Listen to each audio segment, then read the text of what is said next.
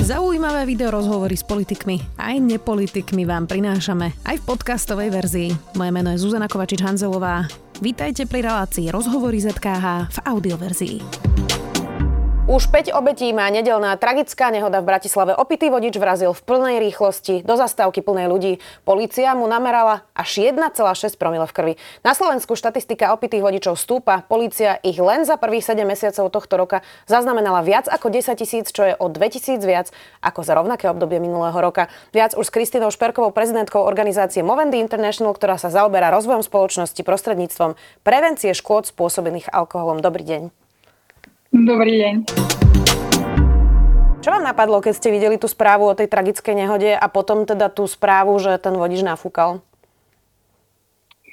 Tak keď som videla tú správu v prvom rade iba, že, že tam bola nejaká veľká nehoda, tak jasne, že, to, že som sa som začala čítať okolo toho a keď namerali, že 1,6, ja úplne, že ma, jasne, že ma napadne, že um, alkohol to spôsobuje začala som teda sa zamýšľať nad tým, akým, akým spôsobom pristupuje naša spoločnosť e, k alkoholu a kedy e, to niečo zaváži, e, kedy sa začneme zaoberať tým, že alkohol spôsobuje problémy a kedy to nevadí.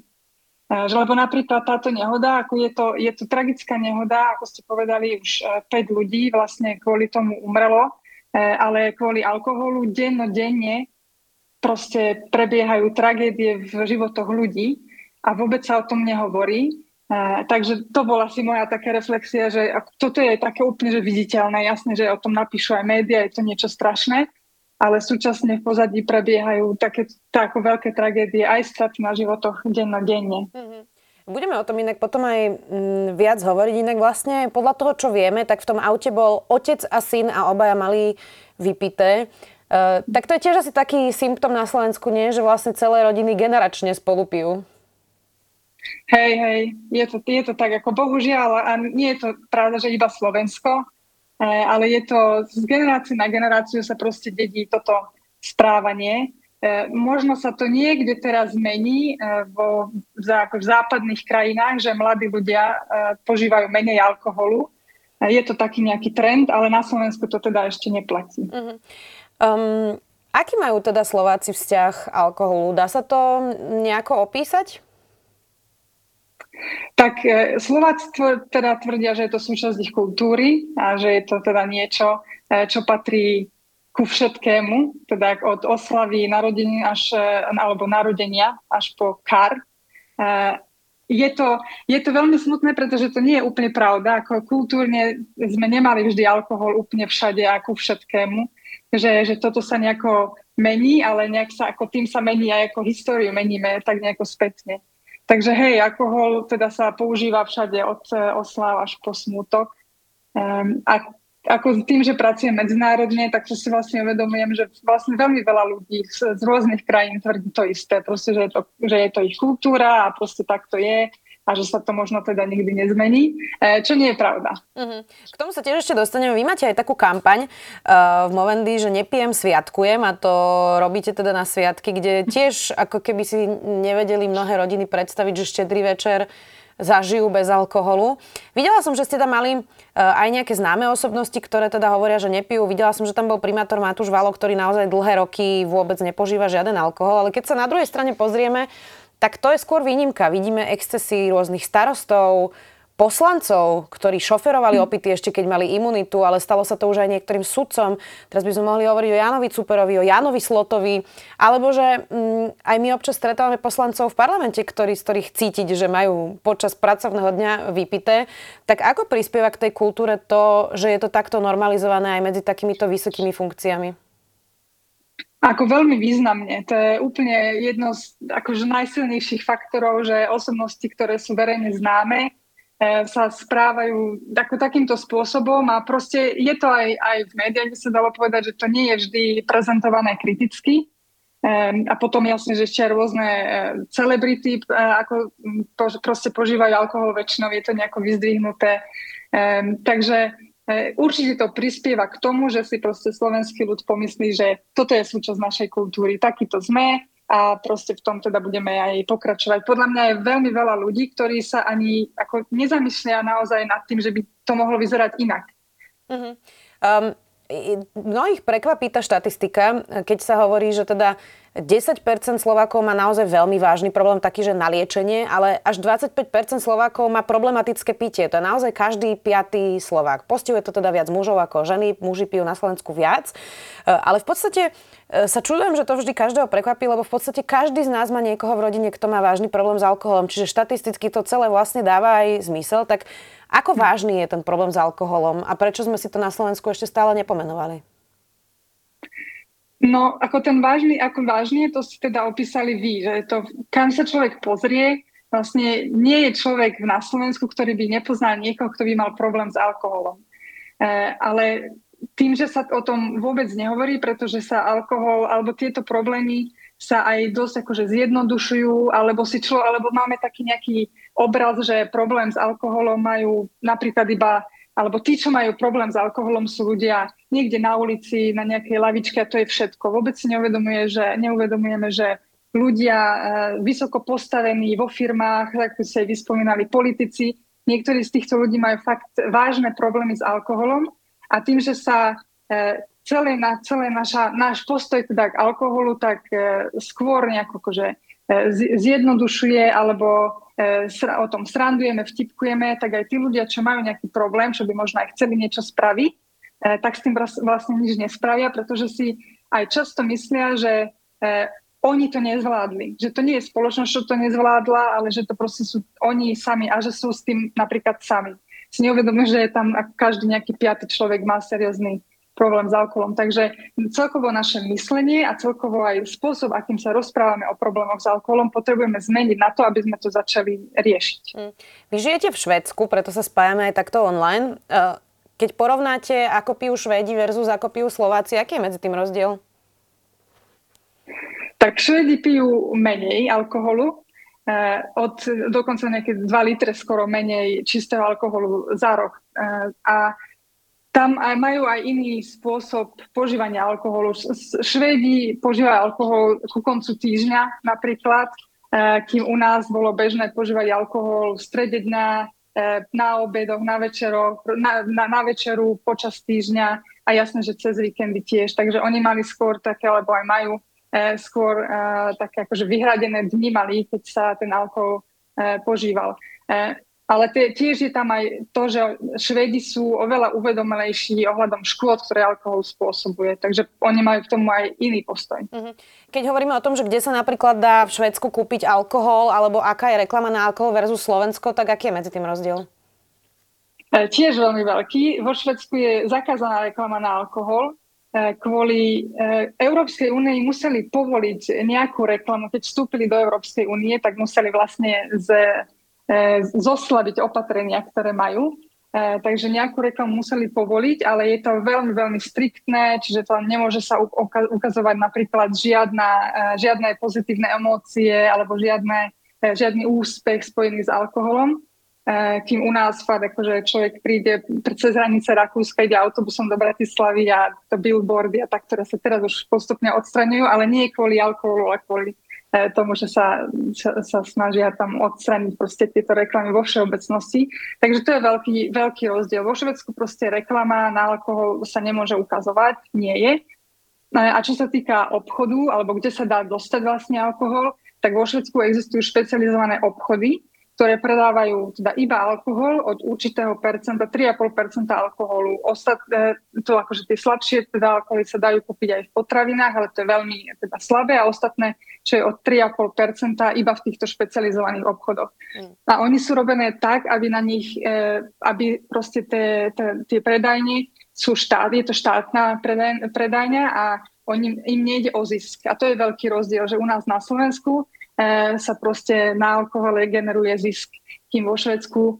e, taky toto niečo e, neexistuje. Takže ľudia napríklad vojdu do obchodu a nemajú tam, nie sú tam použité marketingové taktiky, ako sú bežne v obchodoch, že človek musí chodiť po celej predajni, aby našiel ten produkt, ktorý chce a po ceste si ešte nájde všeličo iné, čo ho zaujme. Tak také napríklad neexistuje v tomto obchode. On je ot- veľmi otvorený, takže človek vie, čo chce a najkračšou cestou sa dostane k tomu produktu, ktorý má, ktorý, ktorý by teda chcel kúpiť. A potom tí, čo tam pracujú v obchodoch, tak sú ako fakt trénovaní na to, aby určite videli, aby sa nepredal alkohol napríklad e, neplnoletým, alebo aby sa nepredal alkohol ľuďom, ktorí majú zjavne nejaký problém s alkoholom. Takže tam sa to aj takto nejako kontroluje. Mm-hmm. Vy ste viackrát povedali to slovo škody e, spôsobené alkoholom, veď teda ja som to v úvode hovorila, že organizácia Movendy International sa zaoberá rozvojom spoločnosti prostredníctvom tej prevencie škôd spôsobených alkoholom. Čo si pod tým bežný človek má predstaviť? Čo sú teda tie škody spôsobené alkoholom? No, tých je veľa. Škody sú na zdraví, e, čiže alkohol spôsobuje nejakých 200 rôznych chorôb a čo ako máme úplne známa cirhoza pečenie, ale napríklad alkohol je aj karcinogén prvej skupiny, e, čo napríklad je jeden z naj, najzávažnejších faktorov pri vzniku rakoviny prsníka. E, čiže to sú ako škody na zdraví. Potom sú škody ako rôzne úrazy a nehody, ale potom sú aj škody, na druhých. To znamená, že škody na, spôsobené tým ľuďom, ktorí vlastne ten alkohol nepožili. Čiže napríklad, bohužiaľ, týchto 5 ľudí, čo bolo na, tejto, na zastávke v Bratislave a podobne, čo vidíme ako dennodenne, rôzne násilie na ulici, násilie v domácnostiach za násilím na ženách je veľmi veľa alkoholu taktiež, alebo vidíme, že keď sa zníži požívanie alkoholu, tak sa znižuje aj násilie na ženách v domácnostiach napríklad. E, a potom ďalšia škoda je aj ekonomická škoda. E, napríklad produktivita v práci e, je veľmi závislá na požívaní alkoholu pracovníkov. Mm-hmm. Kristýna, vy pijete? Uh, nie, nepijem. Ak myslíte alkohol, tak nie. Myslím alkohol. Um, preto sa pýtam, lebo uh, aj pred rozhovorom som sa vás pýtala, že ako ste sa vlastne k tejto téme dostali. Prečo mladá žena, ktorá žije vo Švedsku, je v organizácii, ktorá rieši alkoholizmus na Slovensku? Aha, a tak ja pochádzam zo Slovenska. Na Slovensku som žila veľmi dlho, teda do 2004. E, a, a videla som, čo sa tam deje a práve kvôli tomu som sa začala alkoholom vlastne zaobrať, pretože mi nešla do hlavy práve táto alkoholová norma. E, proste ten alkohol je tlačený na každého z každej strany E, či už ako fakt formálne alebo oficiálne médiá, kultúra, ale aj proste medzi priateľmi a tak. Takže som sa tým začala zaoberať aj vyloženie zo psychologického hľadiska, to, ako to e, funguje a potom z hľadiska e, alkoholovej politiky a, a koľko toho vlastne môže zmeniť. Takže cez to vlastne, tým, že som sa zaoberala týmito otázkami, som sa dostala do Švedska, ale tak Slovensko mi nie je vôbec ľahostajné, a keď ešte teda môžem niečo e, spraviť. A ja sa vlastne angažujem na Slovensku Movendy SK, a, takže tam vlastne sa angažujem tiež, a, takže keď sa dá, tak je, veľmi rada niečo spravím. Hm, keď prídete na Slovensko, tak zažívate aj vy tú kultúru toho, že daj si, poď síce 10 hodín ráno, ale máme tu domácu, toto je to, čo aj, aj vy ešte stále zažívate u nás doma? Uh, hej, stane sa, ale ja už to mám asi tak, akože ľudia, čo ma poznajú, tak veľmi dobre vedia, že proste ten alkohol uh, nepijem, takže vlastne tam už sa nič takéto nedeje a väčšinou už akože ten môj okruh známych je, známych je taký nejaký ustálený. Uh, ale tak ako počúvam o tom a akože sem tam sa pritrafí, alebo dokonca nejaké stretávky zo strednej napríklad ešte akože s spolužiakmi, s ktorými nie sme dlho v kontakte a tak. Mm. Uh, tak jasne, stane sa. My sme tu teraz menovali uh, presne všetky tie negatívne efekty alkoholu aj až po odvratiteľné umrtia. Naozaj sú to tisíce ľudí ročne, ktorí by mohli žiť, ak by sme boli lepší v tej prevencii. Tak čo teda robiť lepšie? Čo sú tie opatrenia, ktoré by Slovensko malo urobiť? Pretože to, čo teraz vidíme po tejto strašnej nehode, sú také tie veľké bombastické vyhlásenia, že ideme teraz zakázať tamto a zvýšiť tresty tamto. E, ale ako keby nikto nerozpráva mm, nejako koncepčne, že ako sa k tomu postaviť a to bude teda dlhodobejší proces. Čiže čo by ste odporúčili Slovensku, aby malo teraz robiť, aby to bolo lepšie? Tak ako najlepšie opatrenia sú tie, ktoré dosiahnu ako celú populáciu, celopopulačné. E, a to je e, zvýšenie daní na alkohol, čiže čím je alkohol vlastne drahší, e, tak, ho, tak sa ho menej kupuje a tým sa menej konzumuje a ľudia sú vyložení ako, fakt ako zdravší a bezpečnejšie, bezpečnejšie, vytvárajú bezpečnejšie prostredie. Potom reklama na alkohol by sa mala úplne odstrániť. To by bolo to je najlepšie riešenie, keď sa nedá to tak aspoň obmedziť. Dokonca tam vieme, že občania Európskej únie sú vlastne naklonení k tomu, aby sa reklamy odstránili. Ako nikto ich vlastne na alkohol, ako nikto ich nejako veľmi nepotrebuje v živote. A potom ešte pracovať aj s tým, ako je alkohol dostupný. Čiže napríklad, či je nejaká E, nejaká šerpatika alebo butika na, na každom rohu, kde sa dá kúpiť alkohol, alebo či je to nejaké špecializované miesto, alebo napríklad alkohol na benzínkach. To je ako tiež úplne ako dosť e, také niečo akože protichodné, e, že niečo také vôbec existuje. Potom obmedzenie, vekové obmedzenia napríklad. Aby, ako, a tam napríklad ide aj o to, že niektoré veci my máme na Slovensku zavedené, akorát, že sa nedodržiavajú. E, a tam by bolo fakt akože veľmi dôležitejšie dbať e, na to, aby sa naozaj zaviedli, aby sa e, dodržiavali. Hmm. Viem si predstaviť, že keď nás teraz niekto pozera, tak si hovorí, že o čom tu my dve rozprávame, veď on chce piť, koľko bude chcieť a čo sa my do toho staráme. Tak čo by ste povedali tým kritikom, ktorí sú v tomto možno taký pravicovejší alebo libertariánskejší, keď to tak nazvem, že proste nech si každý robí, čo chce a nesie si za to sám následky?